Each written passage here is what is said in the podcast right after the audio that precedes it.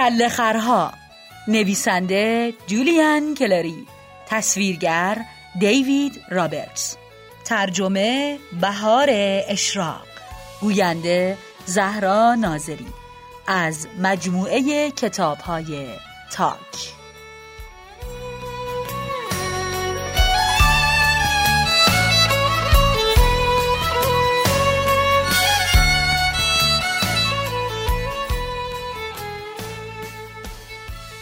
فصل سوم.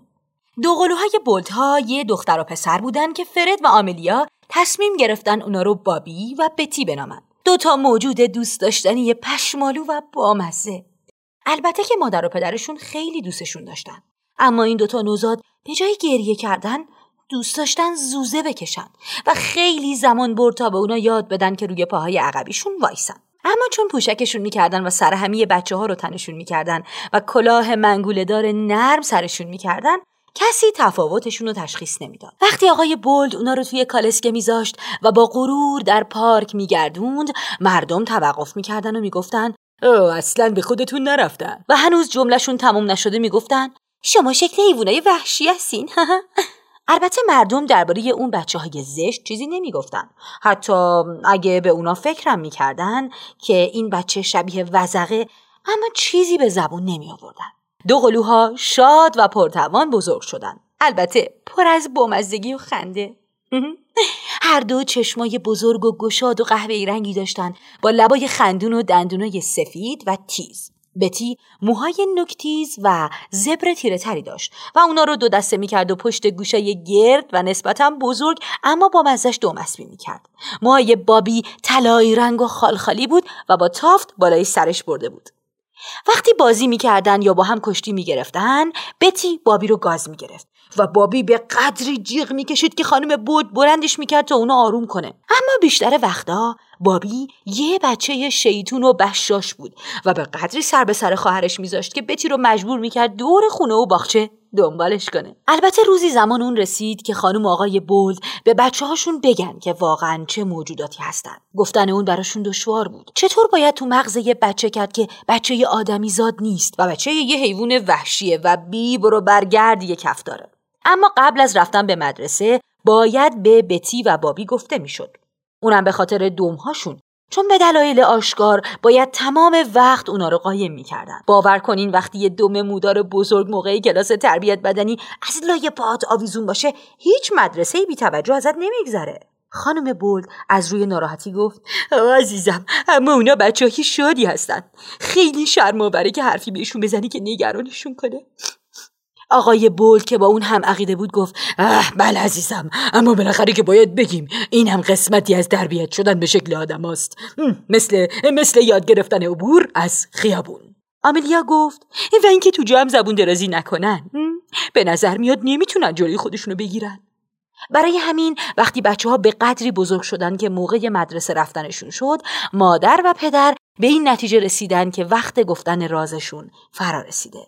اون شب به جای گفتن قصه شب اعلام کردن که می‌خوان با بچه ها یک صحبت جدی بکنن. البته به قدری جدی که بشه مدیریتش کرد.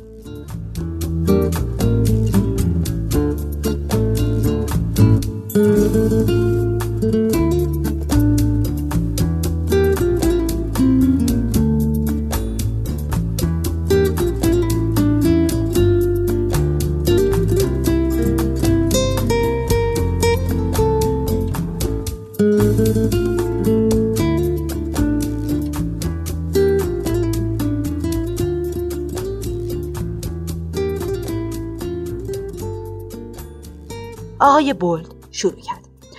خب بچه ها باید چیزی رو به شما بگم اما این یه رازه. خانم بولد از روی هیجان خنده زیرزیرکی کرد. آقای بولد ادامه داد.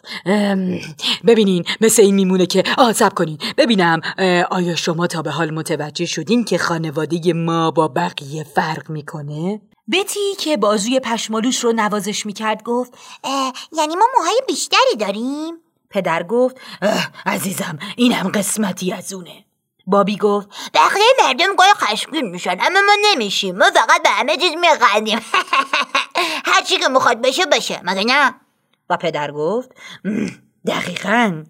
خانم بول گفت من بلد نیستم عصبانی بشم حتی حتی فکر کردم به اونم باعث میشه جیغ بکشم. اینو گفت و از اون خنده های غیر قابل کنترل کرد.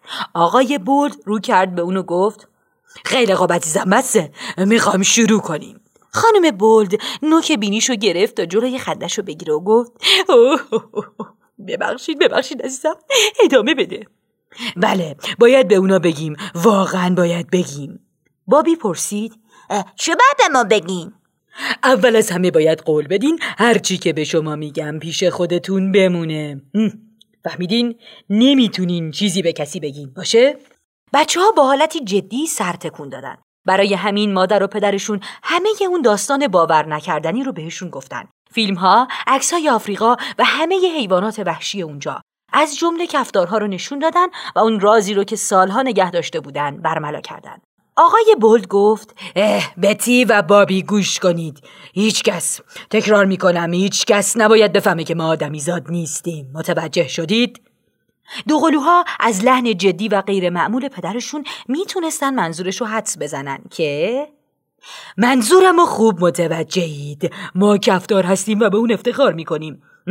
اما بچه ها اگه مردم بفهمن توی درد سر میافتیم. بچه ها خشکشون زده بود. اما خانم بولد راز دیگه ای رو برملا کرد که در طول زندگیشون در تدینگتون از اون سر در آورده بود. خانم بولد نخست فکر می‌کرد اشتباه می‌کنه. اما هرچه بیشتر به دور برش نگاه می‌کرد بیشتر متقاعد می‌شد که بولدها تنها حیوانایی نیستن که مخفیانه جای آدما زندگی می‌کنن.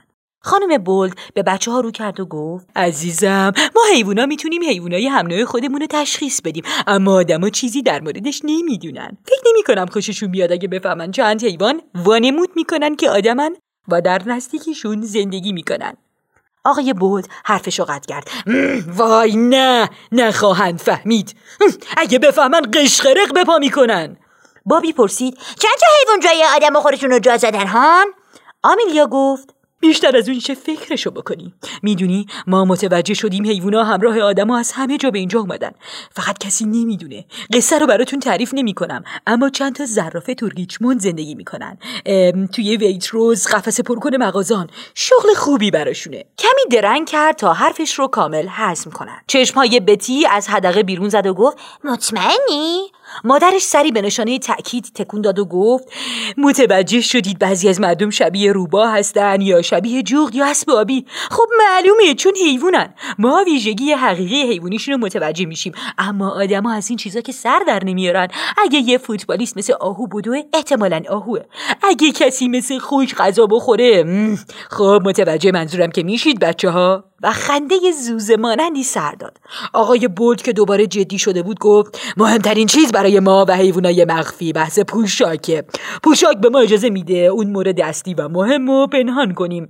همونی که رازمون رو برملا می‌کنه دوممون براشون توضیح داده شد که پوشاک شلوار لی پیرهن و کت بهترین دوستای خانواده بردن وقتی خوشحال بودن دوماشون رو تکون می‌دادن. و وقتی ناراحتی یا عصبی بودن دوماشون رو میونه پاهاشون پنهون می‌کردن. باید یاد می‌گرفتن تا دومهاشون رو پنهان کنن.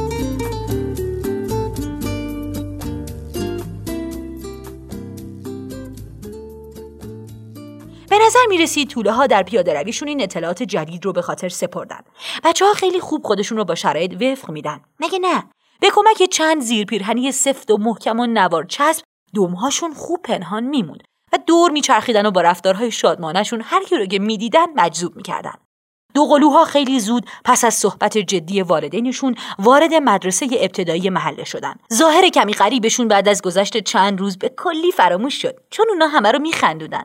متاسفانه همین مسئلم اونا رو کلی به درد سر انداخت.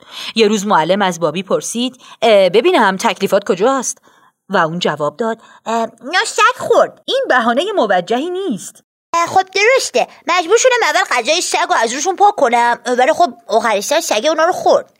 با اینکه همیشه دعواشون می‌کردن اما توی مدرسه کلی دوست داشتن. بچه های شیطونی نبودن اما دیوونه بازی در می آوردن و هرچی سالها میگذشت و بزرگتر می شدن شلوغتر می شدن و مدام از شادی فریاد می کشیدن پر حرفی می کردن جیغ می کشیدن و می خندیدن بهترین دوستشون دختری بود به نام مینی که بالا یه مغازه قصابی در خیابون تدینگتون های زندگی می کرد. پدرش جورج توی قصابی کار می‌کرد. مینی نسبت به سنش قد بلند بود و دلش می‌خواست وقتی بزرگ میشه هنرپیشه مشهوری بشه و در سایت توییتر یه عالمه آدم اونو دنبال کنن.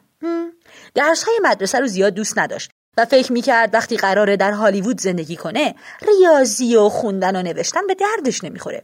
و این به اون معنا بود که یه عالم وقت داشت همراه دوقلوها شیطنت و بازیگوشی کنه. معمولا همیشه در کلاس ها به دلیل خندیدن زیاد تنبیه می شدن. یک روز چون دوقلوها برعکس از تناب بالا می رفتن ستایی در زنگ ورزش با صدای بلند قهقهه زدن و تنبیهشون این بود که زنگ تفریح توی کلاس بمونن. متاسفانه این اواخر دندونهای نیش دوقلوها داشت رشد می کرد و اون روز خیلی مشتاق بودن همه چی رو بجون و همین اسباب سرگرمی مینی بود. برای همین در اون زنگ تفریح خسته کننده وقتی مجبور بودن مقاله‌ای در این مورد بنویسن که درست نیست آدم توی کلاس بخنده ملچ ملوچ کنان مدادهاشونو خوردن. وقتی خوردن مداد بهشون مزه داد دیگه نمی‌تونستن جلوی خودشونو بگیرن. البته اگه کفتارایی بودن که توی آفریقا بزرگ می‌شدن این رفتار کاملا طبیعی بود. تقصیر اونا نبود که توی مدرسه در تدینگتون گیر افتاده بودن. مینی تشویقشون کرد. میگم چطور بعد از اون پایه صندلی مدرسه رو به هان مینی در طول سالها به رفتار با مزه اونا عادت کرده بود و پیش خودش فکر می‌کرد چقدر اونا با مزه و خنده دارن. دو قلوها با رضایت تمام آب از دهنشون را افتاده بود. بابی که صندلی چوبی و معلم و امتحان می‌کرد گفت چقدر خوشمزه است.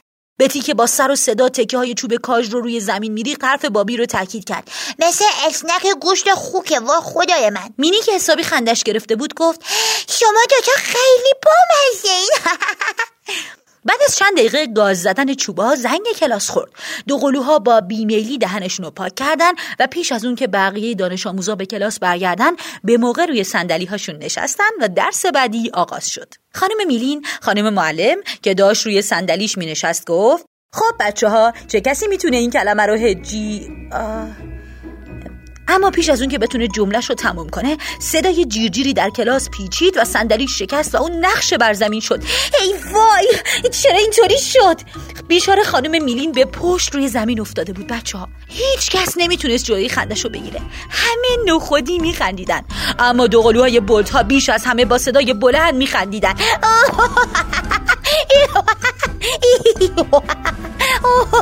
وای نگاش کن نگاش کن بتی وای او بابی بله بچه ها برای همین دوباره توی درد سر بزرگی افتادن برای اینکه ادامه داستان رو بشنوین با ما همراه باشین